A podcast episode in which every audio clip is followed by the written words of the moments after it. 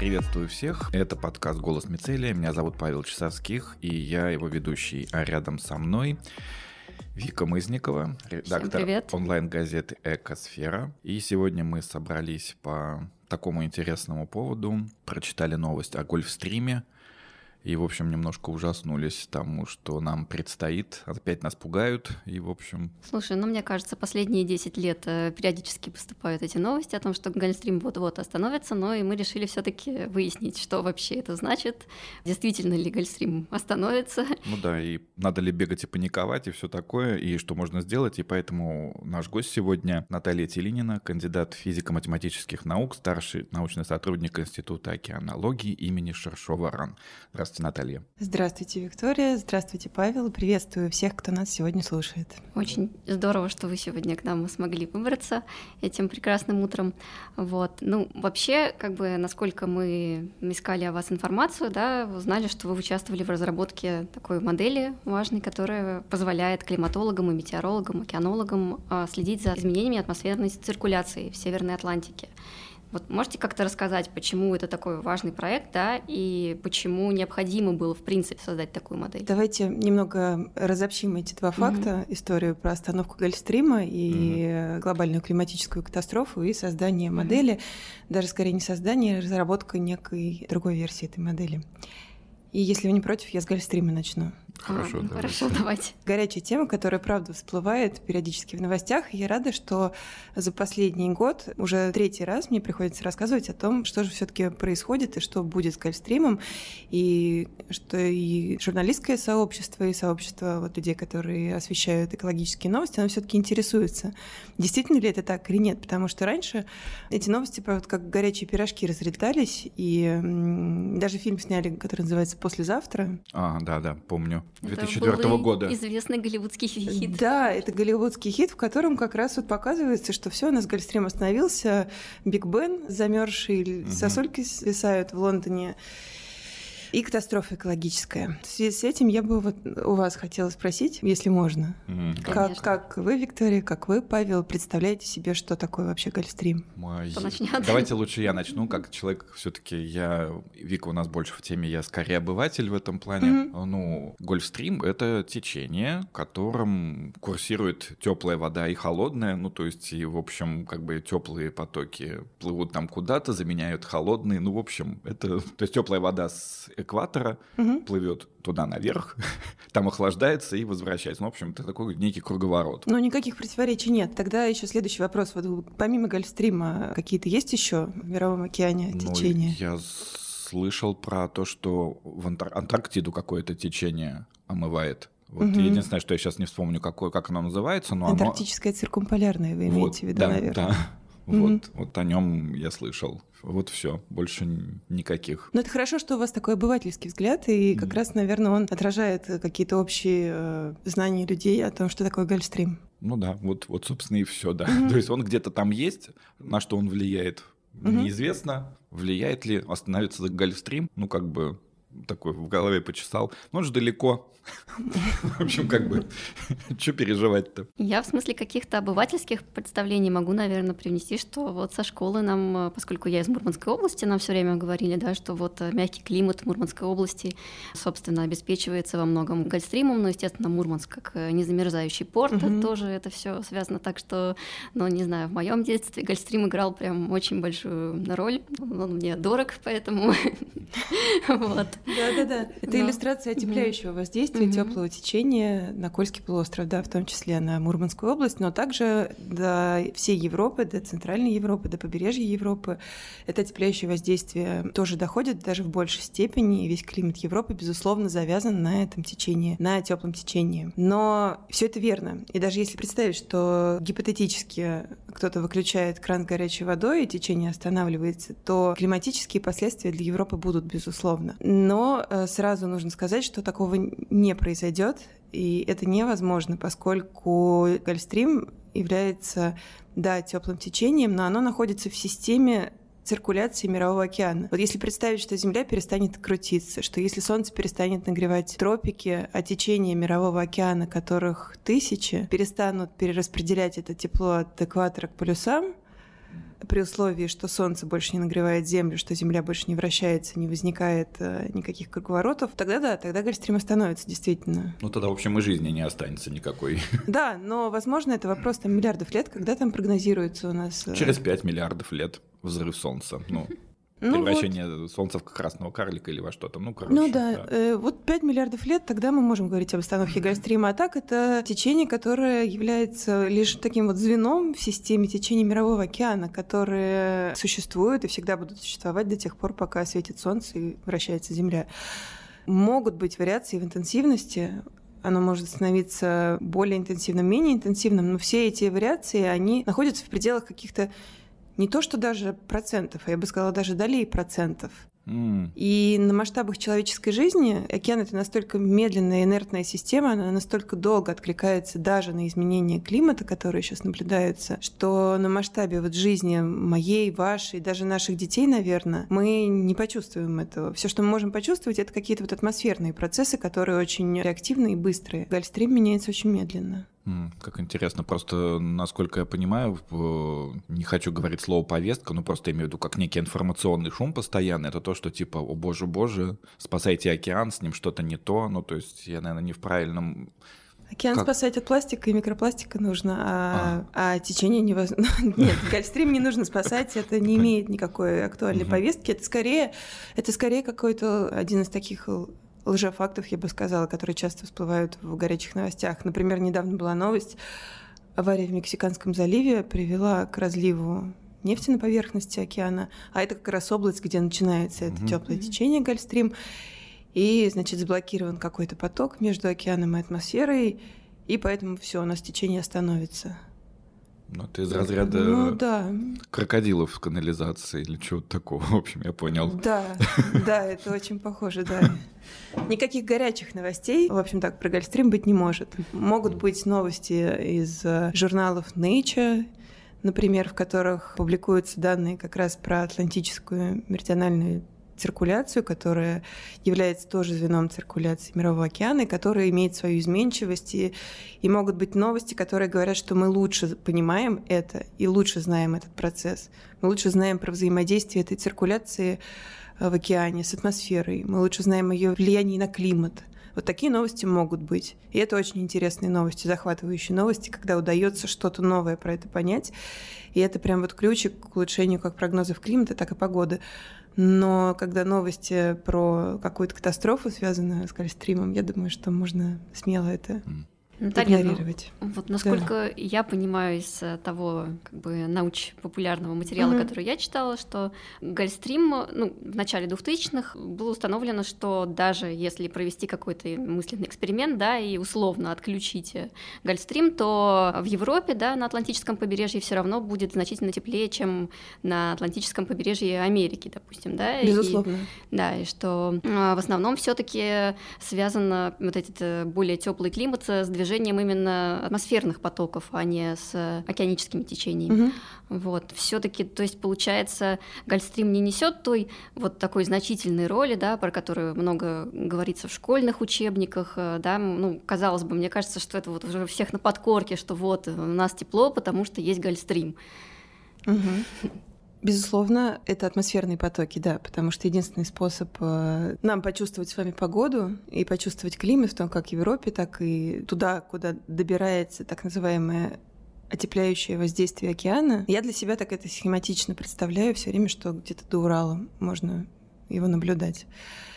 Там если смотреть на Евразию, то вся левая часть европейской территории России где-то до Урала, туда добирается, в моем понимании, отепляющее воздействие океана. Это соответствует неким классификациям климата. Более мягкий климат, он, безусловно, связан с, не только с гольфстримом, а вообще с отепляющим и смягчающим воздействием океана на континент. И все это происходит через перенос тепла атмосферы, безусловно. Но надо помнить, что даже когда мы говорим про глобальное потепление, его часто называют global warming is a ocean warming. Это значит, что глобальное потепление — это, в этом отчете IPCC, глобальное потепление — это потепление океана. И основной источник тепла — Солнце на Земле, но такой аккумулятор тепла — И среда, которая запасает тепло, это океан. В силу того, что теплоемкость воды во сколько-то 9, по-моему, раз больше, чем теплоемкость воздуха. Могу ошибаться с цифрами.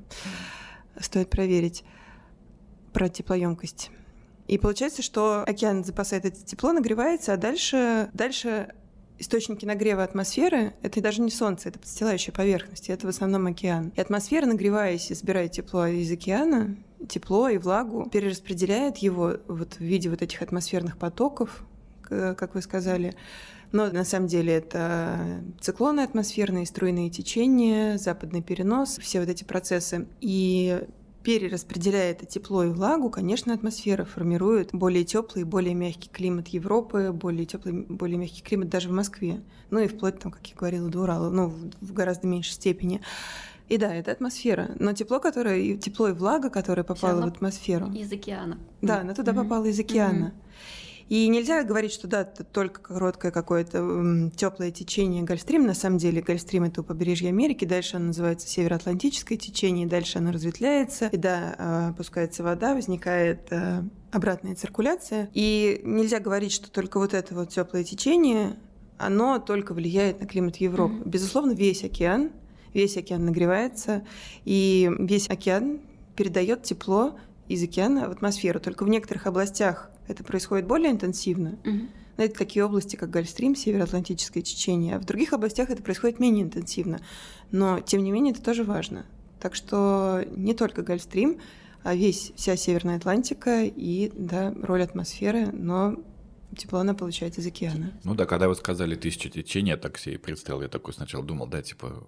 Ну, раз Гольфстрим, вот он там в Атлантическом океане, нет, вокруг Антарктики, вот это антарктический, значит. Нет, это вот, все испещрено вихрями, течениями. Да, просто нам это незачем знать, в общем, а в целом специалисты, конечно, разбираются. Давайте вернемся к вопросу вот этой вот той самой климатической модели, в работе которой вы участвовали. Можете рассказать? Давайте. Я бы не стала называть это климатической именно моделью. Я бы стала это называть климатической реконструкцией на основе моделирования, я бы так сказала. Здесь стоит начать вот с чего. Вот с такого факта, которого, кажется, наверное, не связанный с самим вопросом. Недавно была очень интересная статья как раз в журнале Nature, Питер Бауэр из рейтинга «Европейский центр среднесрочных прогнозов погоды», в которой он написал, что в переводе на русский звучит как «тихая революция в прогнозировании погоды». В численном прогнозе погоды, Numerical Weather Prediction. Тихая революция в численном прогнозе погоды. И в этой статье он подробно рассмотрел, за счет чего, начиная там с 50-х годов, 60-х годов до нынешнего времени, мы научились лучше делать прогноз погоды. Если раньше оправдываемость вот 80-е годы, 70-е, 80-е, 90-е, оправдываемость прогноза погоды, она составляла на третий день где-то больше половины. То есть это значит, что если мы делаем прогноз погоды на 3 дня вперед, то мы где-то в 60% случаев сделаем его правильно. В нынешнее время, может, не в 60, наверное, 60-70, вот так. В нынешнее время, если мы смотрим прогноз погоды на 3 дня, если вы сейчас откроете любой погодный сайт, практически любой, то прогноз погоды на 3 дня будет оправдан, с достоверностью 90%. И это очень много. Это безумный вот скачок от 60-70 до 90%. Но это как бы такая революция в численном прогнозировании погоды. Это движение с большей вероятностью до практически точно. Да. Но... Конечно. Да. И это очень важно для всех областей жизни человека, даже для планирования каких-то там транспортной активности в Арктике. Вообще, это действительно революция. И вот он показал, что вся эта революция произошла не за счет того, что мы знаем какую-то новую физику, не за счет того, что мы уточнили уравнения или параметризации, которые мы используем. Ведь прогноз погоды — это просто решение математических уравнений. Есть начальные условия, и мы считаем производную, грубо говоря, вперед. Что будет дальше. И это произошло не за счет улучшения уравнений, а это произошло за счет развития компьютерных мощностей и за счет того, что компьютерные ресурсы позволяют делать прогноз погоды с большей детализацией как в пространстве, так и во времени. И за счет того, что это считается быстрее. И если раньше мы могли промоделировать состояние океана и атмосферы в узлах сетки, расстояние между которыми, допустим, будет 300 километров, и мы знаем значение температуры в одной точке, через 300 километров, через 300, и потом делаем какой-то средний и говорим, что это вот что-то, интерполируем, грубо говоря, между точками. У меня такой, извините, вопрос сейчас перпендикуляр, может быть, В таком случае сейчас всякие аномальные явления, типа вот этих залповых ливней, они тоже предсказываются сейчас точнее благодаря? Безусловно, конечно, да. Угу. Просто у меня-то все время ощущение такое, что...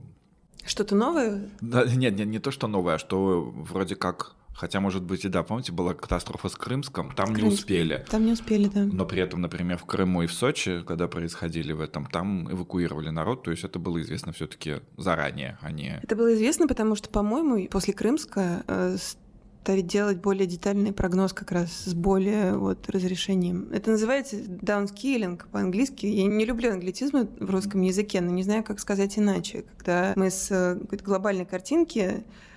с грубого разрешения переходим более к мелкому и лучше видим, что будет. Мелкие вот детали. Мелкие детали, да. Ну, зум, да, можно сказать. Тоже англицизм, но короче. Увеличение, да. Да, хорошо, давайте вернемся к модели той самой. Да, это тот же самый вопрос, актуальный. Ну, так вот, я говорила, что при увеличении разрешение в пространстве, когда мы можем через каждый километр посчитать, что будет с атмосферой, и через каждый час или даже через каждые 5 минут посчитать, что будет с атмосферой, оставляя всю ту же самую физику, мы видим больше деталей и видим какие-то процессы, которые раньше не были видны в грубом разрешении. Mm-hmm. Мезобасштабные процессы, мезобасштабные циклоны, конвективные явления в атмосфере. Ну, много всего интересного. И вот этот вопрос про реконструкцию, которую мы делали, в которой я участвовала. Это как раз реконструкция для всей Северной Атлантики за последние 50 лет с разрешения грубого, с грубых представлений о процессах в атмосфере и океане на разрешение очень детальное, которое позволяет проанализировать мелкомасштабные процессы в атмосфере, проанализировать, как атмосфера взаимодействует с океаном на этих масштабах и увидеть просто больше с лупой. Грубо говоря, мы с лупой смотрим на атмосферу и океан в Северной Атлантике и пытаемся рассмотреть, а что же там еще мы видим. И самое интересное, что оказывается, что вот в этом том, что мы видим, вот в этих мелких процессах, если оценивать их с точки зрения энергии, энергетически, скрыто ничуть не меньше важности для климата и формирования, в том числе взаимодействия океана и атмосферы, которое влияет на климат через передачу влаги и тепла, вот ничуть не меньше, чем в каких-то крупномасштабных вещах. Поэтому вот для этого сделана эта реконструкция. Она сделана на основе численного моделирования. Это не интерполяция, это решение всех же уравнений, только вот в подсеточном масштабе. И это очень интересная работа. У нас ее просят данные, в общем, мы, да. Но вообще-то это, конечно, удивительно. То, что... есть вы запустили эту... Извини, что я перебиваю. Вы запустили эту модель, и теперь как бы, кроме того, что вы проанализировали данные, то есть она продолжает как бы вот эта сетка действовать, да, то есть вы с помощью нее собираете данные и анализируете их. Я правильно понимаю? Ну, в целом, да, эксперимент сейчас посчитан на период с 79 по 2000, по-моему, 20 год. И это архив, это большой, это терабайты данных, которые у нас хранятся. И по прошествии времени мы будем продлевать его, да. Ну вот такой вот климатический архив реконструкции и только для Северной Атлантики, потому что для всего земного шара это численно просто нереализуемо. Пока, наверное. Я опять хочу задать глупый вопрос. Давайте. А откуда данные? Я имею в виду, что изучается что? То есть это если замеры атмосферы, температуры, или воды, или, ну, то есть вот что, ну, как бы из чего? Трехмерная структура атмосферы, поверхность океана, температура поверхности океана, дальше по 70 уровней по высоте, 71, по-моему, уровень по высоте. И на всех этих уровнях известны все скорость ветра, температура, влажность, ну, много очень параметров, там сотни. Да, и это такая вот трехмерная, просто трехмерный массив. Ты себе представляешь, просто вот есть вода, вот есть воздух, а там массив. Массивы, слои. Да, слушайте, это мощно, да, работа, конечно. Вот еще такой момент, то есть, получается, мы знаем, что есть метеостанции, есть спутниковые наблюдения, и вот этих данных достаточно, чтобы собрать вот настолько детальную картину, или еще какие-то откуда-то поступают данные о температуре там? Мы знаем, есть, да, метеостанции, которых в океане нет. Вот именно, тем более. Есть спутниковые данные, которые, они не имеют глобального покрытия, особенно в полярных областях, это полярно-орбитальные спутники, которые не просто висят над экватором и там все время на одном одну и ту же точку смотрят, они летают, поэтому постоянного покрытия, и вот такие вот витки получаются. И тут он прошел, тут прошел, а чтобы в одной и той же точке прошел, это реже. Дальше есть, что еще есть? Ну, много чего есть. Есть буи в океане, которые плавают, есть, плавают и передают данные постоянно, есть система буев Аргак, они вообще ныряют постоянно и весь океан бороздят и собирают данные об океане. Но они тоже, и все, и проблема всех этих данных в том, что они в пространстве, они разбросаны неравномерно. И во времени. А нам-то нужно, чтобы у нас прям вот в одной и той же точке, ну, понятно, каждый час измерите температуру, и тогда все вообще будет просто. И первая проблема, которая решается, она не нами решается. Это задача для целых там больших очень коллективов. Это как раз вот Европейский центр среднесрочных прогнозов, в том числе, но Гидрометцентр у нас тоже. Это проблема усвоения данных. Вот эти все данные, которые разбросаны по отдельным там во времени кускам, по отдельным пространственным точкам, их нужно собрать все вместе. И опять же, используя математический аппарат, зная... Вот сейчас уже, кстати, методы машинного обучения используются, чтобы из вот этого разрозненного хаоса данных сделать из них данные на регулярной сетке. Первое, чтобы это все было с расстоянием, ну, допустим, в 1 градус широты, 100 километров, например. И во времени тоже. И вот эта задача, она решается довольно успешно, она решается с прошлого века. И когда... И это называется начальные условия. И это все происходит каждые 6 часов по всему миру. Все данные собираются, все это считается, выбрасываются всякие фальшивые, там неправильные измерения. Арктика, Антарктида, все метеостанции, это глобальная сеть метеостанций по всему миру. Все они передают данные в центр сбора данных, и вот это все корабли, данные зондирования аэрологического, наблюдатели на метеостанциях, как тоже вот в фильме было, как я провел этим летом. Вот это вот все правда, они все существуют, только в России их больше 11 тысяч этих станций. Обалдеть. Да. И вот задача усвоения данных решается, и после этого мы имеем вот регулярную сетку, которая покрывает весь земной шар. Но где-то это более точно, где-то менее точно. Поэтому в южном полушарии, кстати, прогноз погоды до сих пор. Но он вот сейчас приближается по качеству к северному. Но все равно его качество ниже, потому что в южном полушарии у нас оно все покрыто практически океаном. Ну да. И в океане очень мало данных наблюдений. Поэтому мало этих данных усваивается в модели. И качество прогноза погоды из-за этого хуже. Это вот так. В общем, белые пятна есть в океане. Потрясающая, на самом деле, картина самой глобальности проделанной работы, которая постоянно осуществляется. То есть, ну, как у нас, когда ты как обыватель на все это смотришь, ну что для тебя, собственно, метеорология, климатология. Сделали, да, вот там девушка по телевизору сказала что-то опять неправильно. Опять наврала, да. Девушка — это вообще, это даже не вишенка на торте, это прям... Песчинка. Песчинка, да, нет, девушки прекрасные ведут погоду, но это не... Да. Наталья, вот такой еще интересный вопрос. Вот вы говорите, что раньше там на 3 дня, да, был прогноз с точностью там 65-67%, сейчас вот уже больше 90%. Вот, но вот вы в одном интервью говорили, что вот особенная проблема, да, это там среднесрочные прогнозы. То есть это, я так понимаю, там больше 5 дней, да, или сколько, больше 10. И, ну, скорее это сезоны. Это скорее сезоны и межгодовые от года к году. Почему вот они, во-первых, почему они важны, действительно? Ну, то есть, с одной стороны, конечно, понятно, это там помогает что-то планировать, но, во-первых, почему важны, и, во-вторых, в чем с ними такая сложность, если мы там климат можем выстроить, какие-то вот же, опять-таки, если мы смотрим отчет МГЭИК, да, то есть мы видим там какие-то модели, разные сценарии, и все там с точки зрения, опять-таки, обывателя достаточно точно выглядит. В чем же проблема со среднесрочными прогнозами? Ну, давайте с первой части вопроса, почему они важны. Первое, что мне приходит на ум сейчас, ну, допустим, планирование какой-то сельскохозяйственной деятельности, например. Планирование транспорта. Хотели бы вы знать, что в следующем году, в сентябре, Северный морской путь будет доступен для транспортировки навигации. И тогда для навигации, да. Это же короче, чем через... В том-то его и привлекательность, что доставка грузов там, из Европы в Азию, из Атлантики в Тихий океан в несколько раз получается дешевле и короче. Ну, вот такие вот какие-то обывательские примеры. Ну, потом, наверное, для урожайности. Ну, там, да, я не знаю, сельское хозяйство. Ну, это планирование, некое планирование стратегическое всех областей деятельности. А зачем нужен прогноз погоды? Ну, как-то можно так подумать, что...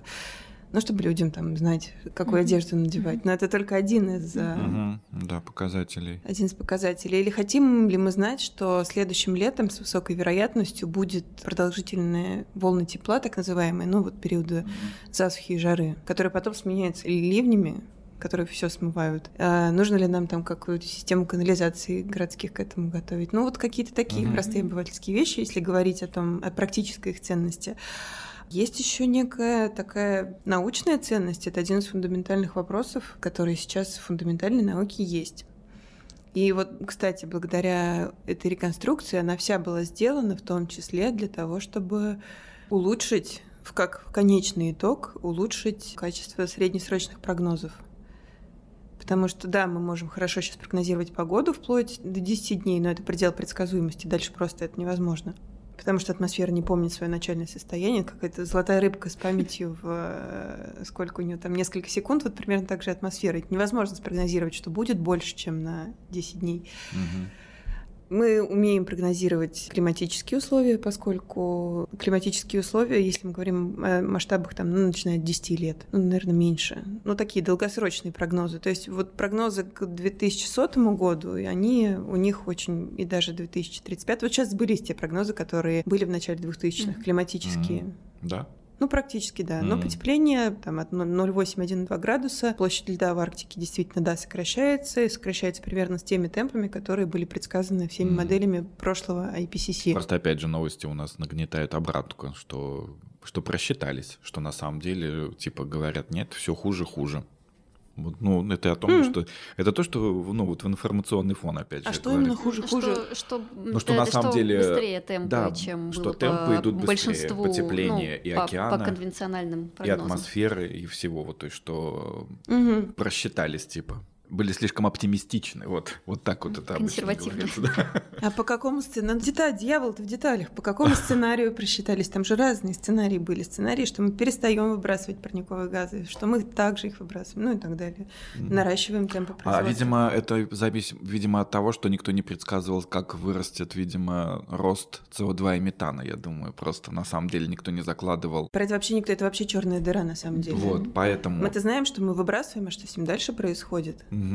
Как он поглощается, перераспределяется и вообще вот, это... видимо, в этом, ну, как бы, зерно, и поэтому... наверное. А результат-то, ну, какой, то есть, типа, вот, не смогли, и поэтому, ну, наверное, хорошо сейчас этим пугать, потому что, может быть, кто-то что-то сдвинется уже с мертвой точки. Ладно, давайте так, давайте различать количественные и качественные. Да, хорошо. Это я для себя в том числе. Количественные и качественные... прогноз, допустим, IPCC. Вот с точки зрения качественного прогноза о том, что без уточнения, насколько там площадь льда сократится, насколько вырастет температура, качественно это было точно сделано, все предположения были верны, и они оправдались. Можно, наверное, оценить, насколько в процентах там они ошиблись, и, возможно, эти новости как раз об этом, но ничего противоречащего тому, что было предсказано IPCC, не произошло. У нас не перестала сокращаться площадь льда, не перестала расти глобальная температура, не перестала увеличиваться концентрация парниковых газов, и не перестала разрушаться вечная мерзлота и так далее. К чему я все это говорю вообще? Но мы обсуждали, как среднесрочные прогнозы составляются и почему их сложнее действительно делать, чем, собственно, долгосрочные, такие, как предлагает IPCC. Да, и я сказала, что мы умеем хорошо прогнозировать погоду, с высокой долей вероятности умеем прогнозировать климатические условия на долгие масштабы, а вот посередине есть такой некий черный ящик предсказуемости, который мы довольно плохо умеем делать. Есть разные методы. Гидрометцентр каждый год выпускает сезонные прогнозы. Роман Вильфанд очень любит рассказывать, каким будет лето, какой будет зима, и часто это сбывается, правда. Но это так называемый, скорее, есть целый отдел Гидрометцентра, который занимается разработкой среднесрочных прогнозов. А часто бывает так, что и прогнозы не сбываются. И проблема здесь заключается в том, что мы до конца не изучили все процессы, которые происходят между океаном и атмосферой. Мы до конца не знаем, как аномалия тепла в океане, допустим у нас случилось, что Гольфстрим Вот на примере, да, опять же, вернемся к Гольфстриму, этой зимой был интенсивнее на 1%. Температура воды была выше, например. И дальше нам нужно проследить, как качественно, так и количественно, как вот эта аномалия температуры поверхности океана, аномалия тепла, передается в атмосферу, дальше как в атмосфере это тепло перераспределяется, и как вот эта аномалия, допустим, влияет на погоду и условия там более теплые, менее теплые, ну, в конкретных точках, в Москве, например. И чтобы описать этот процесс, ну, у нас, во-первых, нет достаточно для этого данных, а во-вторых, это некие такие фундаментальные вопросы, которые остались еще не до конца исследованными. И как раз наращивание количества данных, которые у нас есть, увеличение количества наблюдений, такие вот реконструкции, как эта, они позволяют немножечко больше узнать и продвинуться в изучении вот этих процессов взаимодействия океана и атмосферы, которые лежат в корне формирования сезонной и межгодовой изменчивости климата и погоды на европейской территории. Ну, то есть, получается, какой-то количественный прорыв именно в наблюдениях может дать качественный прорыв вот в этом... Безусловно, да. Всё, мой мозг сломался. Прогнозах. Светите, Паша, пожалуйста. Просто вообще, да. У меня просто такой сразу вопрос возникает. То есть, получается, а если аномалий будет очень много, то тогда не будет предсказаний точных погоды или о чем, к чему может привести большое количество аномалий? Но их не может быть очень много. Мы начинали с того, что это все очень такие... все эти цифры — это доли, проценты. Ничего вот резкого в океане не может произойти. Ну, опять же, надо про масштаб времени говорить. Если мы говорим про миллиарды лет, то замедление Гольфстрима на сколько-то там за несколько сотен тысяч лет... Вот для климатической системы, наверное, или для масштабов времени существования планеты это будет резко, но для нас это будет не резко. И надо все время помнить про масштаб времени, с которым мы соотносим процесс. Если мы говорим про человека и океан, то океан — это что-то медленнее, чем самое медленное, что может себе представить человек. Как-то так. А вот по поводу изменений в океане. Такой вот момент, который в научно-популярной прессе часто обсуждается, это то, как влияет, собственно, таяние ледников, да, на опреснение воды в океане и, собственно, на замедление как бы циркуляции между нижними и верхними слоями. И это, в свою очередь, как бы влияет на течение, то есть в том числе и на североатлантическую циркуляцию, насколько я понимаю. Вот насколько существенно это влияние? То есть это тоже всего там какие-то доли процента или это все-таки что-то более значительное? Я не читала ни одного исследования, которое бы количественно описывало, как распреснение в Северной Атлантике, распространение ледников в Гренландии, например, влияет на циркуляцию. Может быть, я просто их не читала. Но теоретически, да, тонкая линза, которая создается на поверхности океана из пресной воды, она может повлиять на интенсивности Гольфстрима и Североатлантического течения, а также, кстати, на процессы взаимодействия океана и атмосферы, наверное. Но, честно говоря, я небольшой специалист в этом вопросе, не хочется врать. Да. Ну, вот еще одна такая вещь по поводу океана. У нас часто говорится в прессе, там обычно это связано с обсуждением, допустим, лесов Амазонки, которые часто называют легкими планетами, что, ну, нет, на самом деле, там, леса Амазонки — это не легкие планеты, и вообще сейчас они... Тем более их уже и нет почти. Ну, ладно, все-таки там еще много достаточно леса осталось, несмотря на... Пожары и вырубки. Активные, да, вырубки и пожары. Но, тем не менее, там часто он вроде бы баланс отрицательный, то есть в сторону выделения углекислого газа, но в то же время вот океан, да, говорят, что он, это и есть как раз легкие планеты, и основной как бы источник кислорода у нас на планете. То есть это действительно так, можно так сказать? Действительно, да. Возвращаясь к последнему докладу IPCC, МГЭИК, межправительственной группы экспертов по изменению климата, в нем впервые было количественно оценено. Опять же, приводятся разные сценарии выбросов парниковых газов. Сценарий, при котором все вдруг одумались, китайцы перестали топить каждый двор углем и решили, что ладно, пусть там не будем переводить всех нищих в не нищих и как-то остановим темпы производства. Ну, такой был сценарий, при котором мы перестали выбрасывать парниковые газы. Ну, я просто про два крайних расскажу, и второй крайний сценарий, при котором все то же самое, люди продолжают делать все то же самое, наращивать темпы производства, или наращивать темпы производства, и это совершенно два разных сценария, по которому может развиваться на масштабах нашей с вами жизни, выбросы парниковых газов и изменения климата. И дальше впервые была проведена оценка, насколько при вот этих двух разных сценариях у нас способность экосистем и способность океана и атмосферы и земли и лесов поглощать эти выбросы. И эта способность, это предварительные оценки, насколько я понимаю, но тем не менее дальше эта работа точно будет продолжаться. Насколько она меняется в зависимости от того, сколько мы выбрасываем в атмосферу. Она действительно меняется. То есть есть какой-то предел, который океан, да, и суша, и леса могут переработать. Вообще есть такие понятия, как секвестр парниковых газов и эмитент. Поглотитель и непоглотитель. И действительно океан, в нем происходят активные процессы как поглощения парниковых газов, так и их обратного, это цикл, да, СО2, так и их обратного перераспределения в атмосферу. И поглотительная способность, но мы не знаем цифр, потому что никто этого никогда не измерял. И сейчас в России развивается вот программа углеродных полигонов, так называемых, может быть, вы про это слышали уже. Да.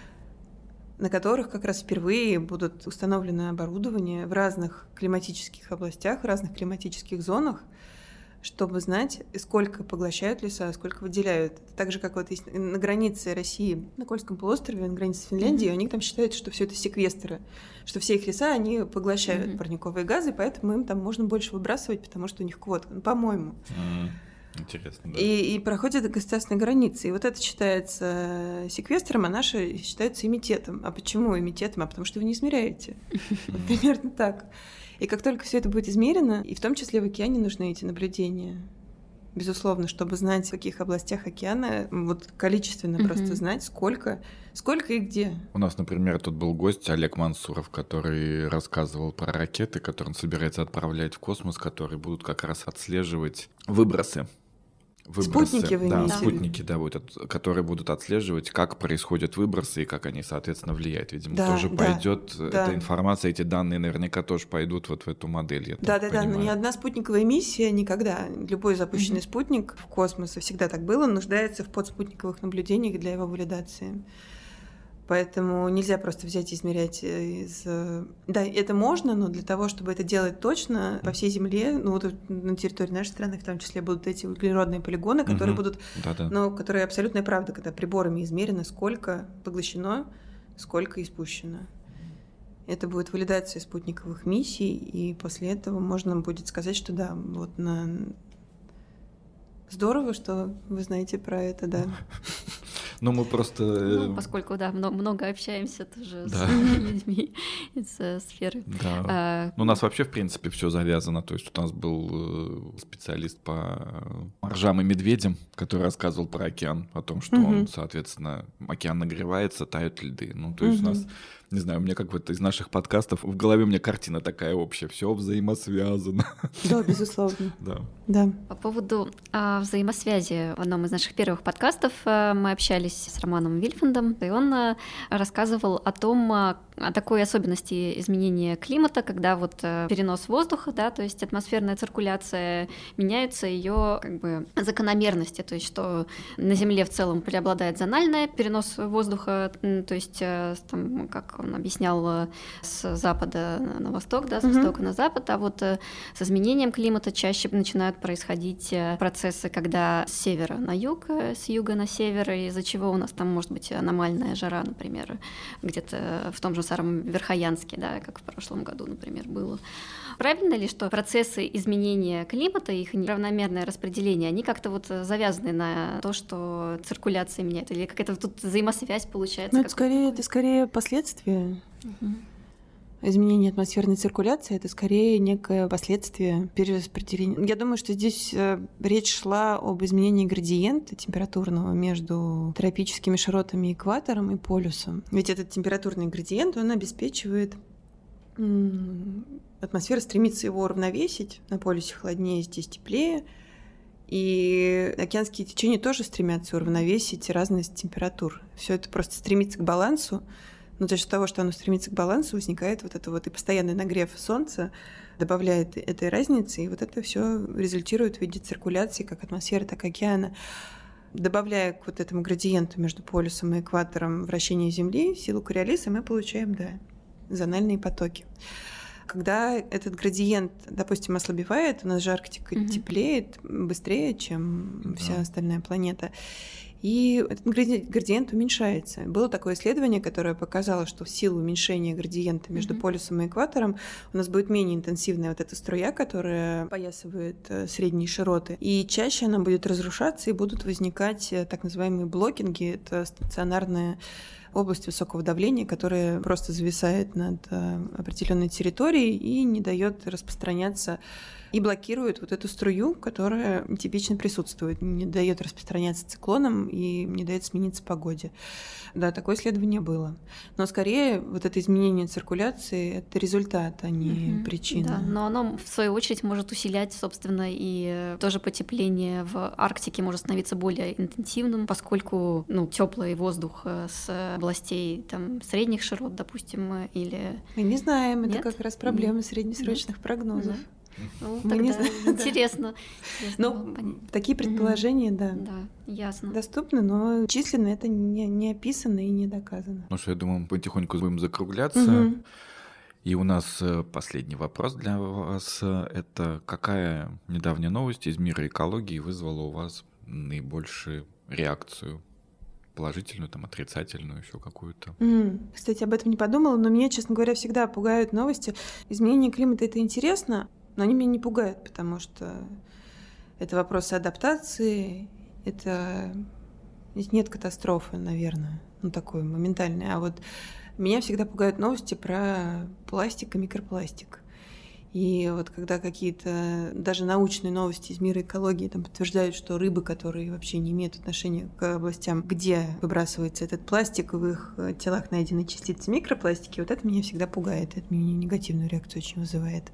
И еще я совершенно не понимаю, как в Москве организован тоже сбор пластика. Я бы хотела примкнуть к какому-то процессу, в котором куда можно относить массовый пластик, но никак не могу найти куда.